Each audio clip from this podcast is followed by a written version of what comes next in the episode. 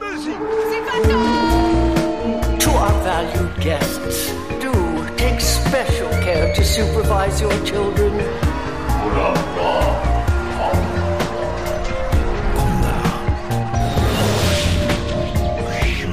Het is weer ochtend in Pretparkland.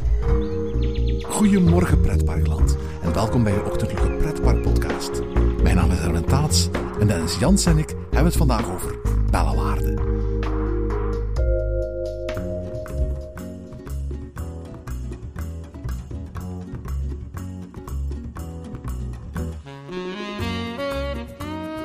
Goedemorgen Dennis. Goedemorgen Erwin. Zeg Dennis, we hebben een aantal keren al afleveringen gemaakt waarbij we terugblikken op de geschiedenis van pretparken. We hebben ook een aantal afleveringen gemaakt waarbij we stilstaan bij de verjaardagen van pretparken. Toverland herinner ik me, Plopsaland herinner ik me, de Efteling herinner ik me.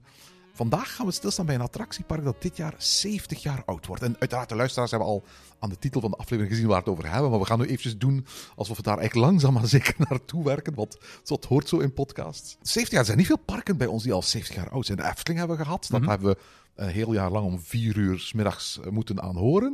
Maar we hebben het over Bellewaerde. Nu moet ik heel verbaasd zijn, zeker. Dat hoort ook zo in de podcast, dat het over Bellewaerde gaat, blijkbaar. Nee, maar je zegt dat wel iets, inderdaad. Want we vieren in Pretparkland heel vaak lustrums. Hè, om de 5 jaar een feestje, eigenlijk. Want zoals iedereen verjaart ook een pretpark, ieder jaar opnieuw. En er zijn niet zoveel parken, zoals je zegt. We hebben misschien nog wel Plopsaland, waar de Sieten een soort hele lange geschiedenis heeft. Maar Plopsaland zelf is wat jonger, natuurlijk. Ja, maar die vieren toch altijd wel. Die veranderen ook zelfs hun logo als ze 15 jaar of 20 jaar oud zijn. Ja, klopt. Dus de volgende is daar 25 jaar in 2025, uit mijn hoofd. Klopt, 2025. Dus, Maar Bellewaerde, inderdaad, dat is zo'n park. Dat heeft een enorm lange geschiedenis, maar eentje die je dus nu nooit in een logo ziet. Nee. Ik geloof dat hun 50ste verjaardag daar is iets wat meer mee gedaan hebben. Er was toen ook een museumpje in het park dat je kon gaan bezoeken. Maar eigenlijk is het zo dat Bellewaerde altijd zegt, en ik heb dat zelfs uit de mond van Stefan Lemey, de huidige directeur, ooit gehoord, eigenlijk willen wij niet al te veel aandacht besteden aan het feit dat we jarig zijn. Want we zijn een park dat zich richt op gezinnen met jonge kinderen. En daar past het niet bij om een 70-jarige of een 65-jarige te zijn.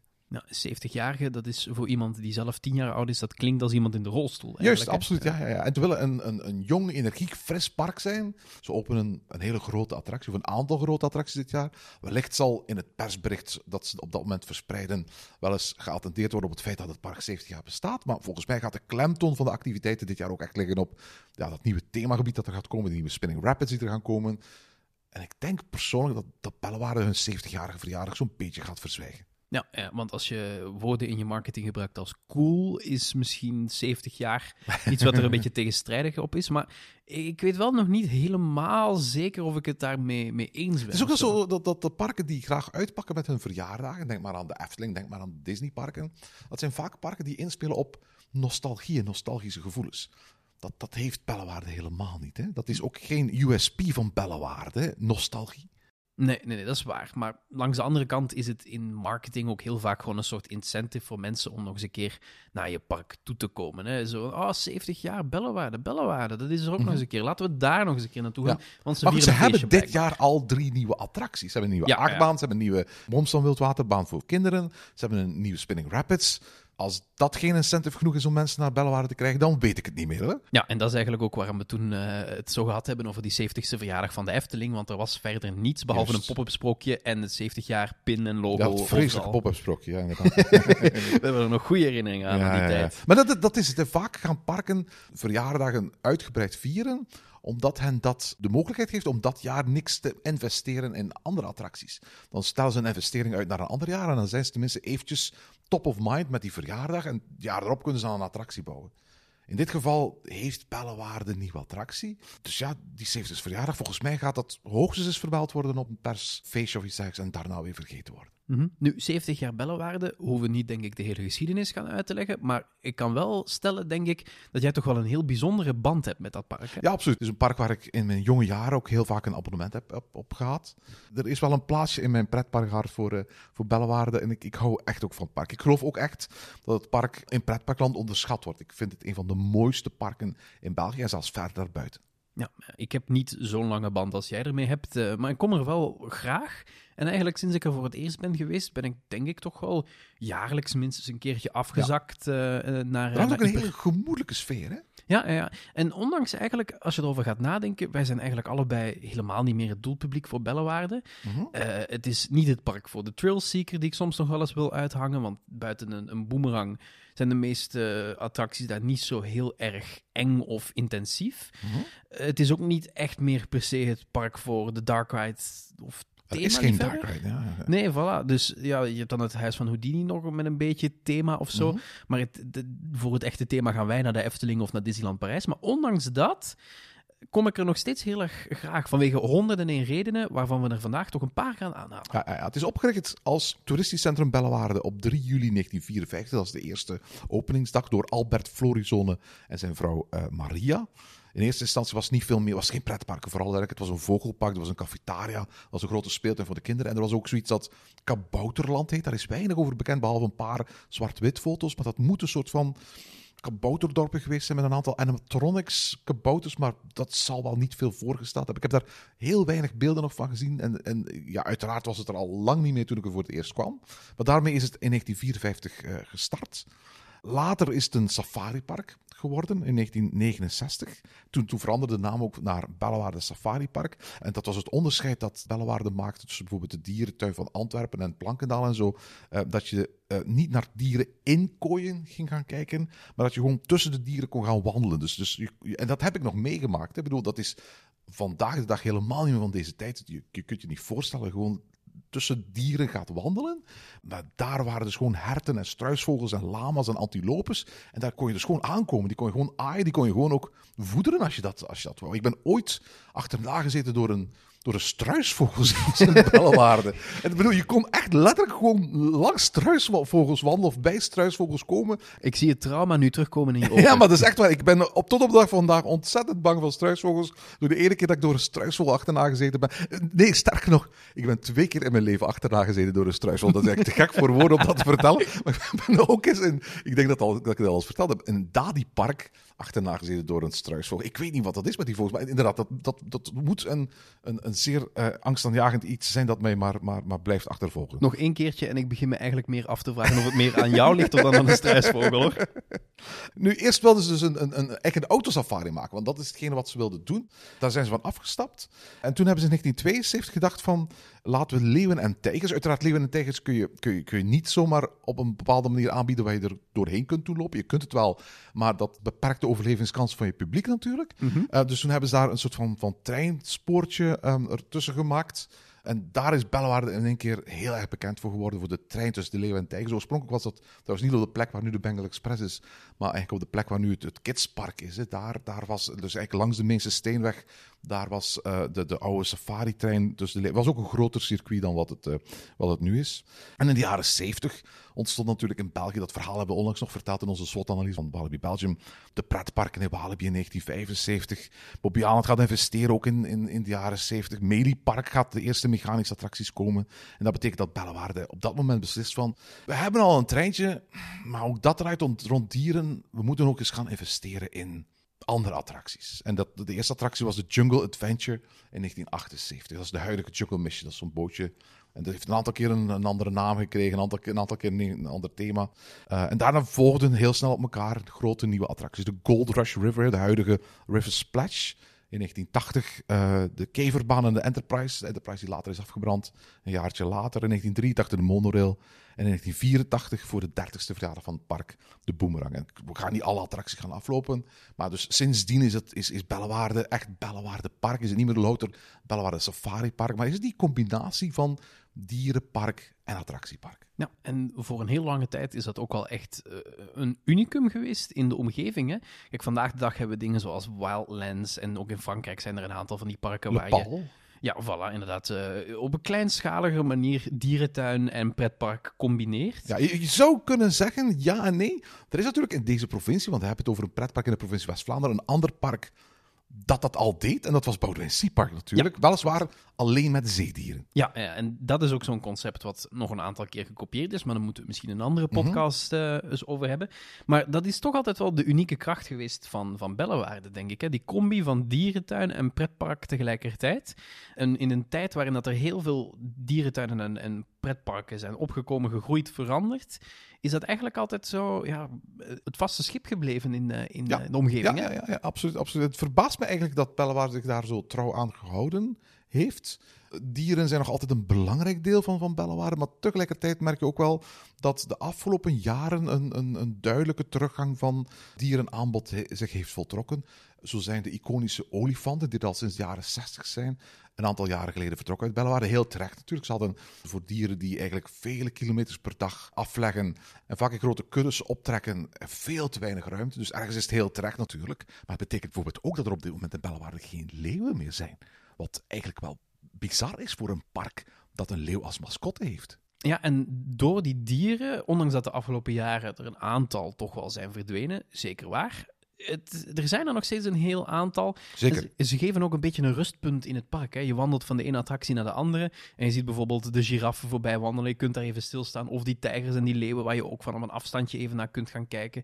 En nog zoveel meer plaatsen waar dat je daar ook even gewoon kunt staan en ook gewoon kunt genieten van de omgeving en van die dieren die daar rondwandelen. Ik vraag me dat dus eigenlijk af. Ik vraag me af wat het percentage is van mensen dat naar Bellewaerde trekt.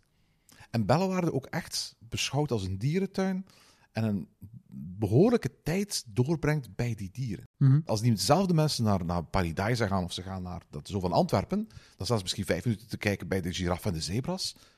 Blijven ze ook 5 minuten kijken bij de zebra's en de giraffen in Bellewaerde? Of hebben ze iets van, de volgende attractie roept? Ja, want dat wordt vaak gezegd bijvoorbeeld over Disney's Animal Kingdom, wat waarschijnlijk het meest prestigieuze voorbeeld is van een park dat dieren en attracties combineert van, dat is een half-day park. En dat is inderdaad een park voor een halve dag als je alleen maar de attracties gaat afvinken. Maar het is natuurlijk daarnaast een enorme dierentuin met een enorm aanbod van dieren en walkthroughs waar je een wandeling kunt maken een half uur lang langs een gorilla-reservaat en dat soort dingen meer. Maar ik denk dat die dingen vaak overgeslagen worden in Animal Kingdom, omdat telkens weer de volgende attractie roept. En dan komen mensen tot de conclusie van, maar eigenlijk staan hier maar attracties voor een halve dag in vergelijking met bijvoorbeeld het Magic Kingdom. Ik vraag me af hoe dat zit in Bellewaerde eigenlijk. Ja, en eigenlijk misschien een goede test. Als je nu de website gaat opendoen, tenminste op de dag dat wij het opnemen, Ziet de website er zo uit. Dan zie je eigenlijk op de homepage, als je daar gewoon opkomt en je scrolt niet al te veel, zie je eigenlijk geen dieren meer verschijnen. Ze hebben daar wel een aantal foto's en dan pas bij de 4e van de 5e foto zie je pas een dier verschijnen. Maar dat geeft ook wel aan, ook in alle visuals die je krijgt in brochures of in posts op Facebook of weet ik veel waar, niet allemaal, zie je vooral de attracties tegenwoordig in terugkomen en zijn die dieren inderdaad wel wat meer naar de achtergrond verdwenen. En dat is iets wat je bij heel veel parken ziet. Hè. In Groot-Brittannië, bijvoorbeeld bij Drayton Manor en Chessington, dat zijn 2 parken die echt ook ontstaan zijn uit dierenparken, die allebei nog een Drayton Manor een aparte zoo hebben. Chessington nog altijd dierverblijven, maar waarbij de balans echt doorgeslagen is naar het zijn pretparken met attracties. Dat gaat ook steeds meer en meer voor Busch Gardens in Tampa, als om nog even over Orlando te hebben, of zelfs bij SeaWorld in Orlando. Ik denk ook dat Bellewaerde ook beseft van, met letterlijk Pairi Daiza op 3 kwart die rijden van onze poorten, zijn die dieren misschien niet meer de USP die ze pakweg 20 jaar geleden waren. Ja, zeker. En tegelijkertijd geldt natuurlijk ook dat die dieren zijn voor wat een pretpark is natuurlijk ook best wel duur. Kijk, deze winter is Bellewaerde voor het eerst in lange tijd weer eens in de winterhoop gebleven en is er ook voor het eerst in lange tijd een serieuze som geld binnengekomen in de winter. Maar de andere periodes van het jaar waarin ze dicht zijn in die winter, gedurende de krokusvakantie en die hele periode daar rond, ja, je moet wel verder blijven betalen voor die dieren. Ja, die dieren eten ook buiten het seizoen en dat kost ook heel veel geld. Personeel moet doorbetaald blijven. Juist, en daarom zie je dat de meeste dierentuinen jaar rond open zijn, of nagenoeg jaar rond open, zoals Pairi Daiza. Bellewaerde doet dat niet, maar inderdaad, die zit wel met die kosten, die doorlopen, de onderhoudskosten, gezondheidskosten van die dieren, ook op het moment dat het park niet open is natuurlijk. Ja, en er is niks zo vervelend voor een bedrijf als negatieve cashflow. Ja. En in de winter hebben pretparken dat sowieso natuurlijk als ze dicht gaan in de winterperiode, maar met een dierentuin erbij hebben dat natuurlijk nog 10 keer extra. Absoluut. Zeg, net zoals we gedaan hebben bij onze verjaardagsafleveringen van bijvoorbeeld Plopsaland, van bijvoorbeeld Toverland, hebben we afgesproken om elk 5 dingen neer te schrijven van wat wij vinden. Hiermee heeft Bellewaerde de afgelopen 70 jaar een stempel op pretparkland gedrukt. de ene stempel is al wat steviger en dieper in de inkt gezet dan de andere. Maar het zijn dingen waarvan we vinden van dat Bellewaerde zijn plaats in het pretparklandschap van vandaag verdiend heeft door die dingen. En ik weet niet wat jij hebt opgeschreven, jij weet niet wat ik heb opgeschreven. Dus voor hetzelfde geld gaan we nu 5 dingen vertellen. Voor hetzelfde geld, beste luisteraars, krijgen jullie 10 dingen te horen. Het hangt een beetje vanaf van wat we opgeschreven hebben. Ga jij beginnen met de eerste stempel die Bellewaerde gedrukt heeft op pretparkland? Oh, ik heb er 5 opgeschreven. Ik ga ze in een willekeurige volgorde doorheen nemen, want ik heb ook geen specifieke volgorde of zo. Hè? Een van de belangrijkste kenmerken van Bellewaerde van vandaag, vind ik, is dat het een van de weinige parken is die zo stevig verankerd zitten in hun doelpubliek. Okay. Jarenlang heeft Bellewaerde al datzelfde doelpubliek van families met jonge kinderen. Je hebt daar een paar attracties die wel wat heftiger zijn, maar ondanks dat ik als fan al heel lang daar het idee heb van je mist toch wel nog een grote coaster, ze doen er niet aan. Nee, en het werkt voor ze, dus wat heb ik te zeggen erover? Want zolang dat zij de boeken groen kunnen houden en daar nog steeds een publiek mee weten te trekken, des te beter natuurlijk. Absoluut. En er zijn weinig parken in de buurt die daar zo stevig in verankerd zitten. En er zijn genoeg parken, zelfs binnen dezelfde groep, die heel regelmatig geswitcht zijn van doelpubliek, van Arsenaal in het park. Kijk maar naar Walibi Holland, kijk naar Walibi Belgium, die uiteindelijk ook van achtbanen, hoofdstad van België, nu steeds meer op de grote families wil proberen zich te richten. Kijk maar naar Plopsaland, dat regelmatig zegt, we willen als het ware onze doelgroep uitrekken, we willen die groter maken, we willen dat grote broer of zus ook mee kan. Dus vandaar een Anubis, dus vandaar een Heidi de Ride, vandaar een Ride to Happiness. Dat soort tendensen zie je niet bij Bellewaerde. Ja, en ze hebben daar blijkbaar wel hun plekje mee gevonden in dat pretparkland. Juist. Want we kunnen nu niet zeggen dat Bellewaerde onsuccesvol is. Mm-hmm. Ik denk dat het inderdaad wel eens een park is wat regelmatig een beetje vergeten of onderschat wordt. Maar het staat er wel mee. En ze hebben natuurlijk ook wel het voordeel dat met dat doelpubliek van gezinnen met jonge kinderen, dat dat doelpubliek zich 1 keer om de zoveel jaren wel eens ververst. Ja. En ik geloof trouwens niet dat het vergeten wordt. Ik geloof dat het vergeten wordt onder pretparkliefhebbers. Mm. Dat wij doorgaans gericht zijn op wat is de volgende grote spectaculaire attractie. En dat Bellewaerde wel regelmatig investeert, maar zelden of nooit in die Ride to Happiness of in die Baron 1898.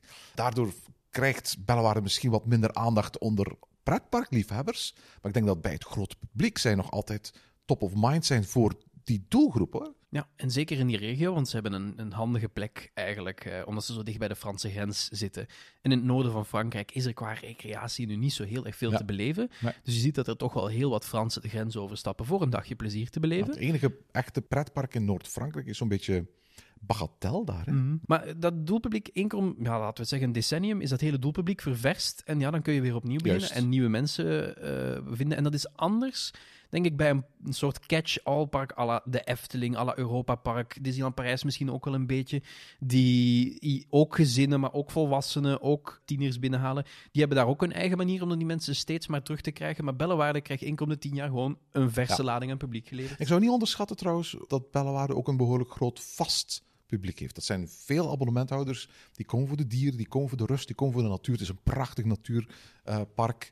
Die komen voor dat beetje zen, die ontsnapping uit de drukte van alle dag. En eventjes voor de rust van dat park. Gewoon een koffietje drinken en een colaatje drinken. Genieten van de dieren, van het terrasje, van de zon of iets dergelijks als die van de partij is. Ik denk dat daar een behoorlijk groot aantal hele trouwe abonnementhouders ook bij zijn. Nou, en eigenlijk ook nog wel interessant bedenk ik me nu aan die locatie van Bellewaerde. Het is eigenlijk een enorm toeristische regio, maar helemaal niet vanwege de pretparken. Nee, integendeel.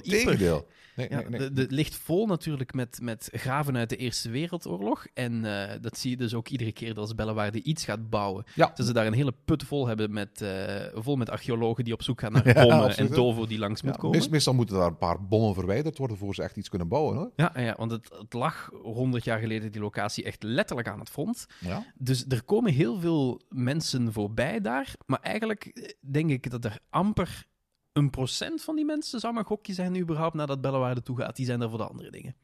Ik heb opgeschreven als eerste stempel die Bellewaerde gedrukt heeft op ons pretparklandschap, dat Bellewaerde bewijst, al vele, vele, vele jaren lang, dat een park ook bij ons, in ons land, een langlopende vaste show kan hebben als deel van het attractieaanbod. En ik ben geen entertainment-fan, maar laat me eventjes een lans breken voor die duikshow die er echt al is, sinds Erwin superklein was en naar dat park ging.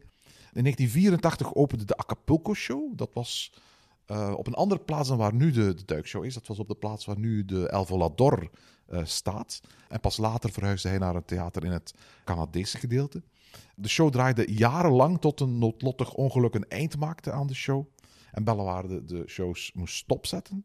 En pas in 2010 keerde hij weer terug. Eerst onder de naam van Wakanda, wat eigenlijk heel raar is. Want dat is uiteraard dat fictieve land uit de Black Panther comic books. Ik weet echt niet waar ze die naam vandaan hebben gehaald. De link tussen Wakanda en Black Panther was er overigens niet bij Bellewaerde. Die show bleef bestaan nadien, maar telkens met andere namen. Maar steeds weer wel met dezelfde opzet, met dezelfde soort stunts, met dezelfde soort grapjes. In hetzelfde theater. Maar om de zoveel jaar wisselde het van naam. Het heeft een keer... Pow Wow geheten. Daarna was het Gold Rush. Op dit moment heet hij Bengali. Ik vermoed dat hij waarschijnlijk ook komend seizoen nog onder die naam minstens 1 seizoen gaat worden verder gezet. Maar het komt eigenlijk altijd neer op een aantal duikstunts met helemaal op het einde een duiker die helemaal tot in de nok van een enorm hoge duikplank gaat en zich daarna laat vallen in een klein badje van 3 meter. En dat is echt een stapelattractie voor Bellewaerde. Dus dat is een signature show voor Bellewaerde. En dat is iets wat mensen gewoon associëren met... als je naar Bellewaerde gaat, gaat naar de duikshow gaan kijken. En dat is wel heel bijzonder, want... Bobbejaanland heeft al een aantal jaren geen permanente shows. Plopsaland heeft op drukke momenten wel shows in het Plopsaland Theater... maar ook op heel veel dagen vandaag de dag geen enkele show meer... behalve zo'n klein Boomba-showtje in een Boomba-indoorgebied. Walibi Belgium heeft, behalve met Halloween, ook al jarenlang geen shows meer. Het is een beetje raar om vast te moeten staan dat Bellewaerde zo'n beetje het enige park is... dat al vele jaren lang, en je kunt het echt los van een aantal jaren na dat ongeval terugbrengen tot 1984, een vaste show heeft in het aanbod waar ondertussen verschillende generaties kinderen hebben van kunnen genieten. Mm-hmm, mm-hmm. En ik vind het eigenlijk ook wel een heel goed punt wat je zegt, want het is ook gewoon handig voor zo'n park zelf. Hè? Dus je loopt daar met enorm veel mensen door het park heen en 1 keer om de 2 uur zal het zijn, pluk je er een aantal honderden uit die zich even op zo'n bank zitten, die zich daar ook prima amuseren. En ik heb een aantal van die varianten van die shows ook gezien, die zijn altijd leuk. Natuurlijk weet ik als pretparkliefhebber dat er genoeg andere parken zijn die ongeveer dezelfde duikshows hebben. Ja, er wordt ook gewoon internationaal aangeboden. Dat zijn bedrijven die duikers ter beschikking stellen. Ja. Maar in heel veel parken zijn dat dingen die tijdelijk worden, maar een deel van het seizoen draaien. Denk maar aan Hellendoorn, denk maar aan Europa Park. Vermoed niet dat dat in Europa Park terug zal komen dit jaar. Maar bij Bellewaerde is het echt van de eerste tot de laatste dag, los van Halloween. Ja, en eigenlijk een heel terecht punt hier. Die show, ja, ik ga wel regelmatig eens een keer kijken, maar ik ben ook niet van nature iemand die iedere show gezien moet hebben in een pretpark. Mm-hmm. Maar ik vind het een fijne afwisseling in Bellewaerde, om ook gewoon, want het is een groot park, je wandelt veel, en dan toch even te gaan zitten en te genieten. En voor het grootste gedeelte van die show toch in ieder geval de voetjes even op de vloer te zetten. Ik ga niet spoileren in het gedeelte waar je het best niet doet. Alright, jouw tweede punt. Mijn tweede punt, en dat heeft eigenlijk misschien een klein beetje een aanvulling op de show, maar ja, de rest van het park. Ik vind dat Bellewaerde zich in de markt heeft gezet de afgelopen jaren met altijd toch net ietsjes uniekere attracties. Okay. Dat zie je in de investeringen die ze dit jaar natuurlijk gaan openen. Daar komt de Spinning Rapid Rides die we eigenlijk al een beetje ten dode hadden opgeschreven, nadat we vroeger allemaal zo van die dingen hadden, gelijk de Bobby Drop. Mm-hmm. En in Park Asterix staat er ook nog zo'n variantje. Maar de afgelopen jaren... Dit is wel een veel grotere variant dan die in Park Asterix. Of zo, hè? Ja, maar die attractie, ja, we zagen die eigenlijk nergens meer openen. En zo zijn er nogal wat attracties. Oké, zo'n Zamperla Nebula die er vorig jaar is bijgekomen. Daar zijn er ondertussen wel een paar van. Maar ja, dat is een virus bijna in pretparkland. Ja, dat is waar. Die duikt werkelijk overal op, hoor. Ja, maar dan hebben we het ook bijvoorbeeld over Dawson Duel. Dat is een type attractie die we al vaker gezien hebben. Maar de manier dat Bellewaerde die gebouwd heeft is uniek. Huracan is ook zo'n uniek attractie. Tussen de aanhalingstekens. Dus minstens zo hard what the fuck als uniek, hoor. Dat is, ja. Het is nu ook niet echt attractie die ik me iedere keer moet doen, want zo spectaculair is het niet. Maar het is wel uniek. En dat kun je over heel veel attracties van Bellewaerde wel zeggen. De El Volador ook bijvoorbeeld is zo'n type attractie. Ja, enige in zijn soort ondertussen. Hè? Ja, en volgens mij zijn daar dagelijks technische problemen. Ik ben er nog geen ene keer gewoon kunnen instappen zonder dat de technische dienst even heeft moeten helpen. Daar staat ook permanent een hoogwerker bij die attractie. Hè? Ik bedoel, als we weten, daar moet een paar keer per week waarschijnlijk een hele lading mensen uit gehaald worden. Hè? Dat is echt, waar je toch eigenlijk begint af te vragen waarom dat die attractie er dan nog staat als dat nodig is. Mijn voorspelling, we zijn niet aan voorspellingen aan het doen in deze aflevering, maar ik kan mij niet voorstellen dat El Volador de 80ste verjaardag, of misschien zelfs de 75ste verjaardag van Bellewaerde gaat halen. Gezien de enorme hoeveelheid probleem met die attractie. Ik kan het mij niet voorstellen. Maar goed, dat is voor een andere podcast. Zo'n type attractie die je eigenlijk iedere keer ook stiekem een beetje voor het laatst doet. Of zo, hè? Zoals Geisterix en Fantasia. Ja, absoluut. Maar goed, het zijn altijd weer van die attracties. Oké, er staan genoeg standaard dingen, maar de manier dat ze het invullen is ook altijd net, vind ik toch, dat kleine beetje unieker. En daar verdienen ze een pluim voor, wat mij betreft. Ja, absoluut. Mijn tweede punt is het statement dat Bellewaerde maakt, dat is dat waterattracties ook werken in minder goed weer. Het park was niet het eerste park in België met een waterattractie, dat was Walibi Belgium trouwens, maar door de jaren heen bouwde Bellewaerde wel een reputatie uit als het grote waterattractiepark van België, de Benelux en daarbuiten. En dat in een klimaat waarin bijvoorbeeld de Imagineers in Disney in Parijs in de jaren 90 beslisten om er geen enkele waterattractie te bouwen, omdat ze dachten dat het grijze, koude weer in Europa absoluut niet aantrekkelijk zou zijn om er waterattracties in te doen. Maar als je kijkt naar wat er allemaal gaat staan aan waterattracties als straks dat nieuwe themagebied open zal gaan, dan hebben ze die boomstammen wildwaterbaan, de huidige River Splash. Ik vermoed wel dat die naam gaat veranderen trouwens komend seizoen, om die bij dat nieuwe themagebied aan te laten sluiten. Een waterglijbaan met rubberboten, de Big Shoot, waar is ook de eerste van in onze streken. De Rapid River, de Bengal Rapid River, een fantastisch mooi aangelegde wildwaterrivier. Een shoot-to-shoot, de Niagara, Camp Niagara. Een mini-boomstammenbaan voor kinderen. De Spinning Rapids-attractie van Intamin die er nu gaat komen. En uiteraard niet te vergeten een waterpark, Bellewaerde Aquapark. Weliswaar indoor, maar dat is echt wel een behoorlijk arsenaal aan waterattracties. En uit gesprekken met mensen van Bellewaerde weet ik dat die attracties ook echt horen tot de populairste van het park. Bengal Rapid River, dat is echt een attractie. Haas je daar naartoe. De River Splash, altijd lange wachtrij. Oké, dat is ook een capaciteitsprobleem, maar toch altijd lange wachtrij. Die waterattracties zijn super, super populair en ze voegen er daarom dit jaar 2 tegelijkertijd toe. Ik vind het bijzonder dat Bellewaerde daar echt een soort van eigen identiteit heeft kunnen rondbouwen. En het is ook echt wat je zegt, hè. Dit is een van de weinige parken, als je een aanvalsplan nodig hebt, ga naar die waterattracties ochtends meteen in rust. Ik zou zeggen, ga naar Dawson's Duel als eerste. Oké, fair point. Maar dan zit je ook in één keer al naast de Niagara bijvoorbeeld, waar het later veel drukker gaat worden. Dus wat dat betreft zeker waar. En het is toch wel inderdaad een interessante vraag, want er zijn genoeg andere parken waarbij er wel waterattracties zijn, maar kijk, bijvoorbeeld in Europa Park kun je gerust van Atlantica afgaan met 20 minuten wachttijd op het drukste moment van de dag. Dus toch krijgen ze het om de een of andere gekke reden daar voor elkaar, om vooral die waterattracties daar zo goed gevuld te krijgen.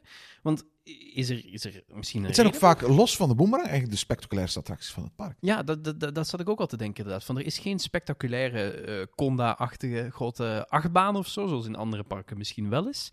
En ik vermoed trouwens dat die nieuwe Spinning Rapids, dat die ook best wel spectaculair zullen zijn. Ja, zo ziet hij er wel uit, altijd op tekeningen. Hè? Een behoorlijk hoge schans die je eigenlijk meestal alleen maar in van die waterparken ziet. Juist. Dus we zijn zeer benieuwd. We gaan er wel als eerste op de dag naartoe, denk ik. Juist, absoluut. Dat is waarschijnlijk geen interessant aanvalsplan trouwens om te doen, maar ik wil die wel als eerste doen natuurlijk. Ja. We staan al in de rij straks vanaf maart is het volgens mij. Jouw nummer 3. Voor mijn nummer 3 gaan we eigenlijk naar de mensen die daar werken. Want in het bijzonder, bij Bellewaerde heb ik altijd gemerkt dat het personeel daar bijzonder vriendelijk is. Dat is mijn nummer 5 trouwens. Dus ik ga nu al meteen vertellen van, jij gaat hier iets vermelden dat ik ook vermeld heb. Ik ben blij dat iets wat ik had opgeschreven, dat jij ook juist dit eruit hebt gehaald, want dat is dus toch wel echt opvallend in Bellewaerde. We hebben bingo, want de personeelsleden in Bellewaerde hebben sowieso een extra moeilijkheid, namelijk door het grote aantal Franstaligen wat daar passeert, zoeken ze juist heel veel mensen uiteraard die de 2 talen machtig zijn, of die juist zelfs Franstalig zijn en een paar woordjes Nederlands aangeleerd krijgen. Maar toch merk je dat het personeel daar heel vaak in gesprek met je gaat. Een grapje uithaalt bij een attractie. Heel vriendelijk is en behulpzaam is. En dat is iets waar zoveel parken nog iets van kunnen leren. Absoluut. Daar verdienen ze ook opnieuw pluimen voor. Ja. Bellewaerde laat zien dat een gedegen personeelsbeleid loont. En ik weet dat ze eigenlijk al heel veel jaren aan die weg timmeren. Dat daar echt goede trainingsprogramma's zijn, dat er goede aanwervingsprogramma's zijn, dat ze dat met heel veel enthousiasme doen, dat ze daar ook graag mee uitpakken in filmpjes, et cetera, hoe ze voor hun personeel zorgen en hoe fijn het personeel het daar ook heeft. Ook al is het een park dat het vooral van seizoensmedewerkers moet hebben, dat HR-beleid dat ze hebben zorgt er echt voor dat ik zonder twijfel Bellewaerde bij de parken met het beste personeel van ons land en ver daarbuiten kan scharen. En dat is een reputatie dat het park dus al heel lang heeft. Het park is bijzonder gastvrij, bijzonder laagdrempelig. En dat zie je bijvoorbeeld ook als het park persvoorstellingen organiseert. Met een grote toegankelijkheid, geen overdreven geheimhouding, et cetera. En ook het personeel in de horeca bij attracties overwegend vriendelijk, professioneel En krijgt daar dus ook echt heel veel training voor. De afgelopen jaren zien we een toename van personeel dat geen Nederlands spreekt. In zoverre dat Nederlandse vrienden van mij de afgelopen jaren het park bezochten en dachten dat het in Wallonië lag. Omdat ze zoveel Frans hoorden op hun dag in plaats van dat ze Nederlands hoorden. Dat is natuurlijk niet zo, maar die, zoals je al vertelde, de nabijheid van Frankrijk zorgt er natuurlijk voor dat Bellewaerde de laatste jaren door de toegenomen krapte op de arbeidsmarkt steeds vaker over de grens moet gaan kijken naar personeel. En in Frankrijk leren kinderen natuurlijk geen Nederlands, dus dan moeten ze via allerlei cursusjes en spelletjes die mensen de basiszinnetjes Nederlands toch wel aanleren. Maar dat doen ze goed en dat doen ze consequent. En ze moeten het doen. Als je een cirkel van 50 kilometer rond Bellewaerde zou trekken, dan zie je dat 1/3 van die cirkel dat die in Frankrijk valt. Maar nee, Bellewaerde heeft uitstekend personeel. Ik ben blij dat je dat ook hebt opgemerkt. En belangrijk ook bij dat personeel, wat je nog niet vermeld hebt, het blijft ook heel vaak, lijkt het toch, lang hangen. Mensen die zich daar echt inderdaad amuseren. Maar dat vind ik altijd een positief punt als je een vaste set medewerkers kunt hebben. Los van het feit dat ik een vaste bezoeker ben en ik een praatje kan houden met iemand die ik toevallig eens een keer ooit een andere leuke babbel mee heb gehad. Maar je ziet ook, als je verschillende keer het park bezoekt, zie je ook aan steeds weer dezelfde attracties, dezelfde mensen staan. En dat is op zich ook wel heel fijn. Ja, want je kunt ook op die manier van werken en die vrolijke HR-mentaliteit daar ook gewoon beter behouden, omdat je mensen daar hebt rondlopen die helemaal begrijpen wat je boodschap is, zowel intern naar andere personeelsleden en daar diezelfde vrolijkheid en opgewektheid en vriendelijkheid kan doorgeven, maar ook extern, mensen die echt al daar jaren staan en die weten wat het doel is van Bellewaerde, hun missie, naast gewoon bezoekers ontvangen. En dat is iets waar heel veel parken iets van kunnen leren. Juist. De volgende stap die Bellewaerde zou moeten maken is, denk ik, is goed nadenken over de personeelskleding. Ik denk dat die net iets te studenticoos, net iets te ludiek is, waardoor het personeel ook meer autoriteit krijgt door de manier waarop ze gekleed zijn. We kunnen best, denk ik, een lijstje met tips gaan maken, want we hebben dus nu betere personeelskledij. Uit een andere podcast kan ik me herinneren dat je zei betere prullenbakken. En... Juist, ja. Het is makkelijk om maandagochtend voetballer te zijn en dat soort zaken natuurlijk. Hè. Maar dat zijn wel dingetjes die ik als trouwe bezoeker regelmatig opmerk. En inderdaad, betere muziek, mooiere prullenbakken en iets chicere bedrijfskledij. Dat zijn de 3 werkpuntjes die ik Bellewaerde zou toewensen. En nooit meer struisvogels in de... Maar dat is niet waar. Ik bedoel, ze hebben natuurlijk nog altijd struisvogels, maar nu zitten ze daar in die savanne. Als alles goed gaat, komen ze niet meer rechtstreeks in contact met bezoekers. Dus, want ze zitten achter slot en grendel en dat is fijn. Ik vind het heel fijn om naar een struisvogel te kijken, zolang het op een afstandje is. Ja, ik ga er heel erg goed op letten de volgende keer dat wij samen in Bellewaerde zijn. Wat denk ik dit jaar ongetwijfeld. Ja, ongetwijfeld. Zeker met wat ze straks gaan openen. Daar moeten we zeker naartoe. Hè. Ik heb een hele rare nummer 3. Die komt een beetje overeen met jouw nummer 1, maar ik heb die wel toegespitst op één specifieke attractie. Dat is de volgende stelling. Een boomerang kan best de meest spectaculaire attractie van het park zijn. Dit verbaast me eigenlijk dat jij dit zegt. Ja, waarom? Ja, omdat wij afgelopen zomer toch een gedeelde ervaring hebben gehad op die boomerang die niet al te vrolijk was. Dat ding moet weg, hè. Bedoel, dat ding deed pijn. Dat is echt toen dat ding in de remmen schoot, dat was echt... Je voelt gewoon dat die attractie uit 1984 komt. Mm-hmm. Hè? 1984 is 40 jaar oud voor een achtbaan. Ja. Dat is echt waanzinnig. Ik weet, die treinen zijn ondertussen vervangen. Heel veel mechaniek is ondertussen vervangen. Maar dat is geen soepele achtbaan meer, hoor. Maar goed, los daarvan. Boomerang is, laten we heel eerlijk zijn, als je kijkt naar het patrimonium van dat park, tot op de dag de spectaculairste attractie van het park. Huidig directeur Stefan Lemey heeft ooit al laten weten dat mocht het park die attractie ooit moeten vervangen, dat hij dan gewoon dezelfde opnieuw wil kopen van Vekoma en opnieuw bouwen op dezelfde plaats. Hij vindt dat de boomerang zo'n belangrijk aandeel is in de geschiedenis, in het patrimonium van Bellewaerde, dat er gewoon altijd een boomerang hoort te zijn. En Vekoma maakt die nog, dus als die ooit echt gewoon afgekeurd wordt, dan komt er gewoon een nieuw exemplaartje, maar dan van de nieuwe generatie. Het is een beetje zoals de Efteling en de Python eigenlijk. Ja, hè? Absoluut. Met dat verschil natuurlijk dat op het moment dat de Python werd opgekalefaterd, de Efteling als spectaculaire achtbaan zoals de Baron had staan, dat is niet het geval bij Bellewaerde natuurlijk, hè. Ik vind het eigenlijk jammer dat Walibi Belgium onder het Six Flags regime er eentje in Waver heeft geplaatst, waardoor die boomerang net iets minder uniek is voor deze contraien. Mocht dat niet gebeurd zijn, dan was die aantrekkingskracht van die attractie in Bellewaerde voor de Belgische doelgroep misschien groter geweest. Dus ergens mocht het zo zijn dat die ooit verdwijnt uit Walibi Belgium en hij blijft vernieuwd worden in Bellewaerde, dan krijgt hij misschien ooit de status van iconische attractie en die uniek is voor Bellewaerde in België weer terug, nadat hij in Walibi is weggehaald. Het is eigenlijk heel bizar als je erover nadenkt. Vekoma heeft er meer dan 50 gebouwd. En in Nederland staat er eentje, in Duitsland staat er eentje, in Geiselwind, in Engeland staat er eentje. Maar België heeft er op de een of andere manier 2 op 1,5 uur rijden van elkaar.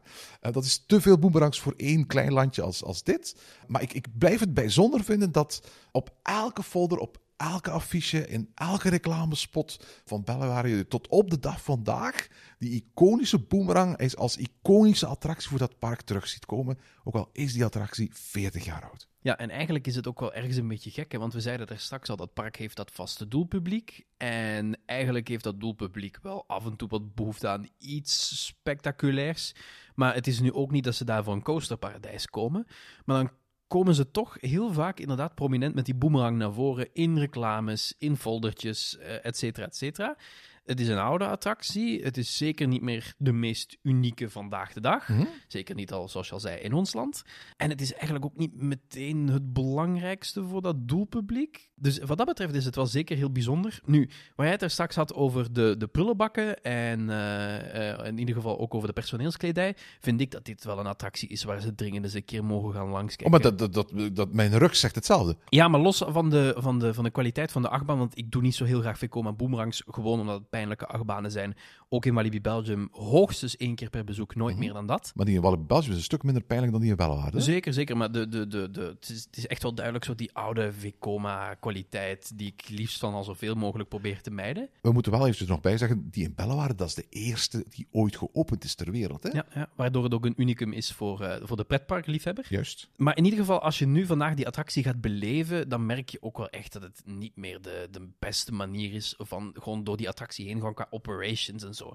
Die wachtrij is één grote gekke ophokking, waar dat heel vaak mensen voordringen, over hekken heen klimmen, et cetera, et cetera. Dat is relatief makkelijk op te lossen. Dat principe, is inderdaad, en dat mogen ze dringend dus gaan doen, maar ook die poortjes worden eigenlijk pas gebruikt vanaf het moment dat iedereen in het voorgritje is uitgestapt, wat die operations enorm vertraagt. En ja, het is sowieso wel een achtbaan waar je geen tweede trein of zo op kunt zetten. Dus je zit met een vast maximum wat je kunt doen met die achtbaan aan capaciteit. Mm-hmm. We kunnen daar zoveel wachttijden vermijden door gewoon even een paar kleine dingetjes te doen die nu ook geen miljarden investering zijn, bij wijze van spreken. Daar denk ik van, als ze dan toch eens een keer gaan aanpakken, werk daar ook eens een keer aan. Okay. Wat is jouw nummer 4? Bellewaerde is een van de parken die heel erg sterk bezig zijn met landscaping. Eenmaal dat je dat park binnen bent, heb je het gevoel dat je in een afgesloten natuurgebied bent. Ja, absoluut. Dat is eigenlijk heel gek, want als je daar komt aanrijden, je wiegt over de Vlaamse velden heen. Ja. En sterker nog, als je de jungle mission doet, dan bevind je echt gewoon te midden in de jungle, terwijl letterlijk gewoon op 20 meter aan de andere kant van de omheining een boer zijn aardappelenveld aan het rooien is. Ja, nog minder zelfs. Hè? Dus je moet er zeker niet op de lentedagen komen dat ze aan mesten zijn, want dan ruik je het ook. Dat is heel waar, dat is absoluut waar, ja. Dus dat zeker niet doen, maar het is wel zo dat op heel veel punten in het park, als je een klein beetje verder kijkt, dan zie je hoe dichtbij je eigenlijk bent bij dat boerenveld. Of ook bijvoorbeeld als je in de Screaming Eagle gaat, dan zie je ineens van, oh tja, allemaal Vlaamse velden. Ik loop hier al de hele dag in een bos rond. Wat is hier aan de hand? Ja. En dat doet Bellewaerde ontzettend goed. Kijk naar de Bengal Rapid River. Dat is een van de allermooist aangelegde Rapid Rivers die ik ken. Het is misschien niet de meest spectaculaire, maar qua natuurschoon is dat geweldig. Ja, en die kringelt ook zo door het hele gebied, waardoor je over de paden heen kunt wandelen en ineens denkt, tja, hier is een Rapid River. Ja. En dat doen ze heel erg goed daar. En daardoor is het op een bepaalde manier ook een heel immersief park. Ze zijn niet extreem in thematisatie, zoals bijvoorbeeld een Fantasialand is, waar dat je helemaal 360 rond overal thematisatie hebt. Maar je zit wel 360 een soort van gevangen op een positieve manier in dat park. En dat is iets wat heel veel parken nog niet eens de mogelijkheid toe hebben. Hè?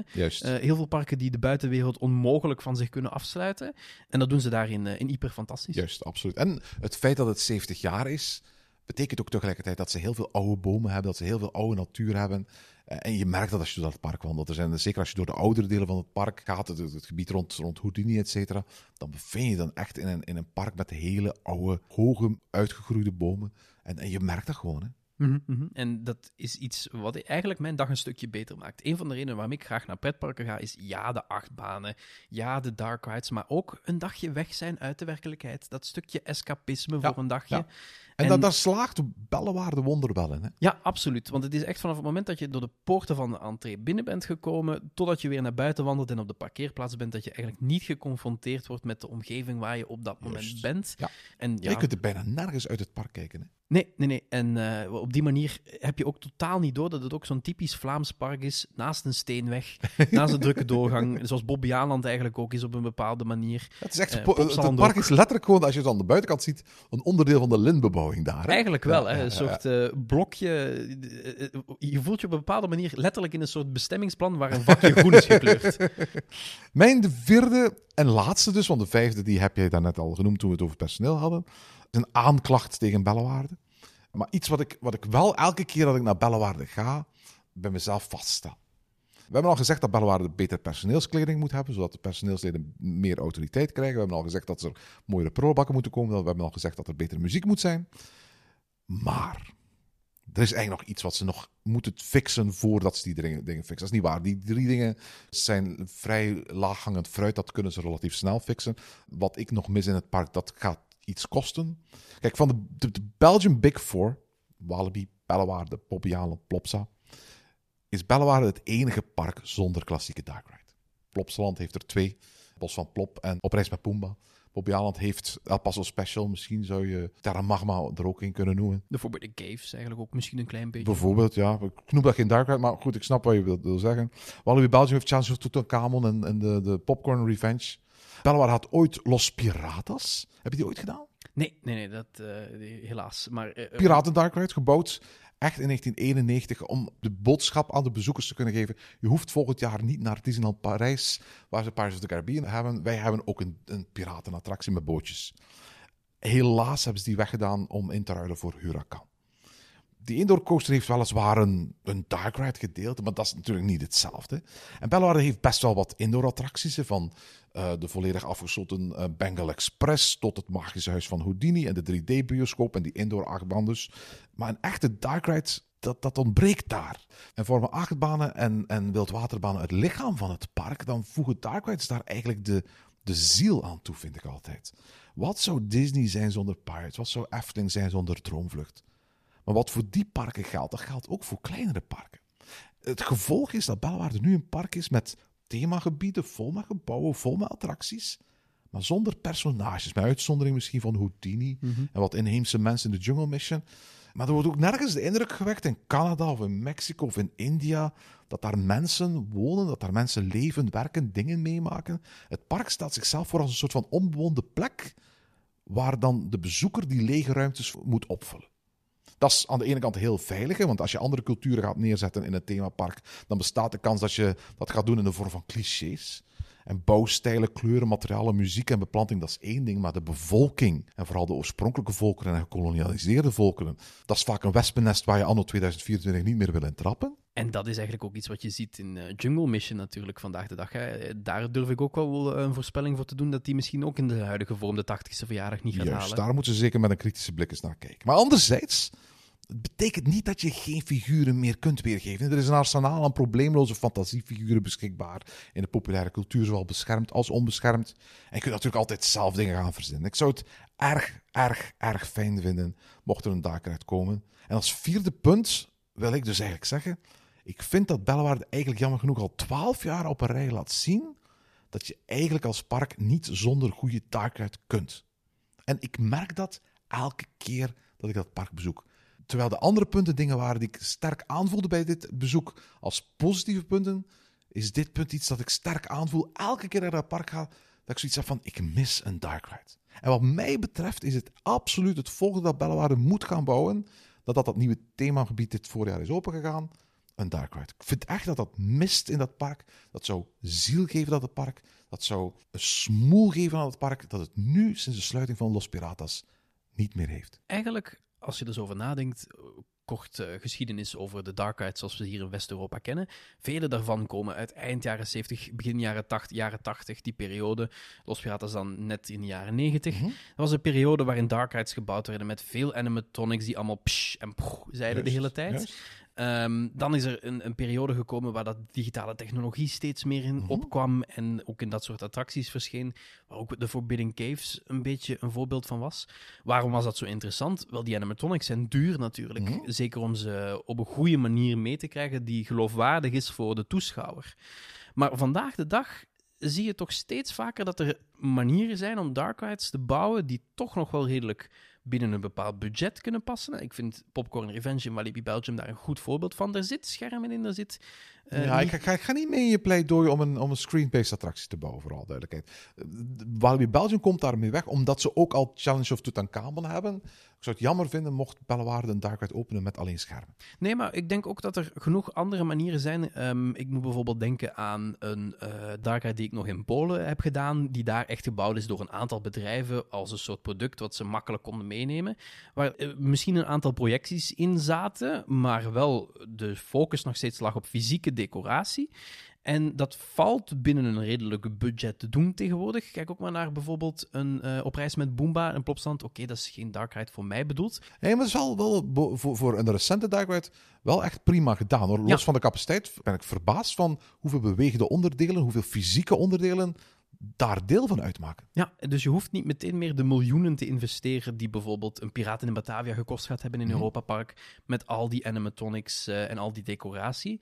En als je dan toch een thema gaat kiezen, ze hebben natuurlijk al een vorm van IP daar rondlopen en dat zijn die dieren. Mm-hmm. Je kunt natuurlijk relatief makkelijk een verhaal vertellen met dieren. Er zijn ook genoeg kinderseries die gebaseerd zijn op dieren of dieren die menselijke eigenschappen hebben.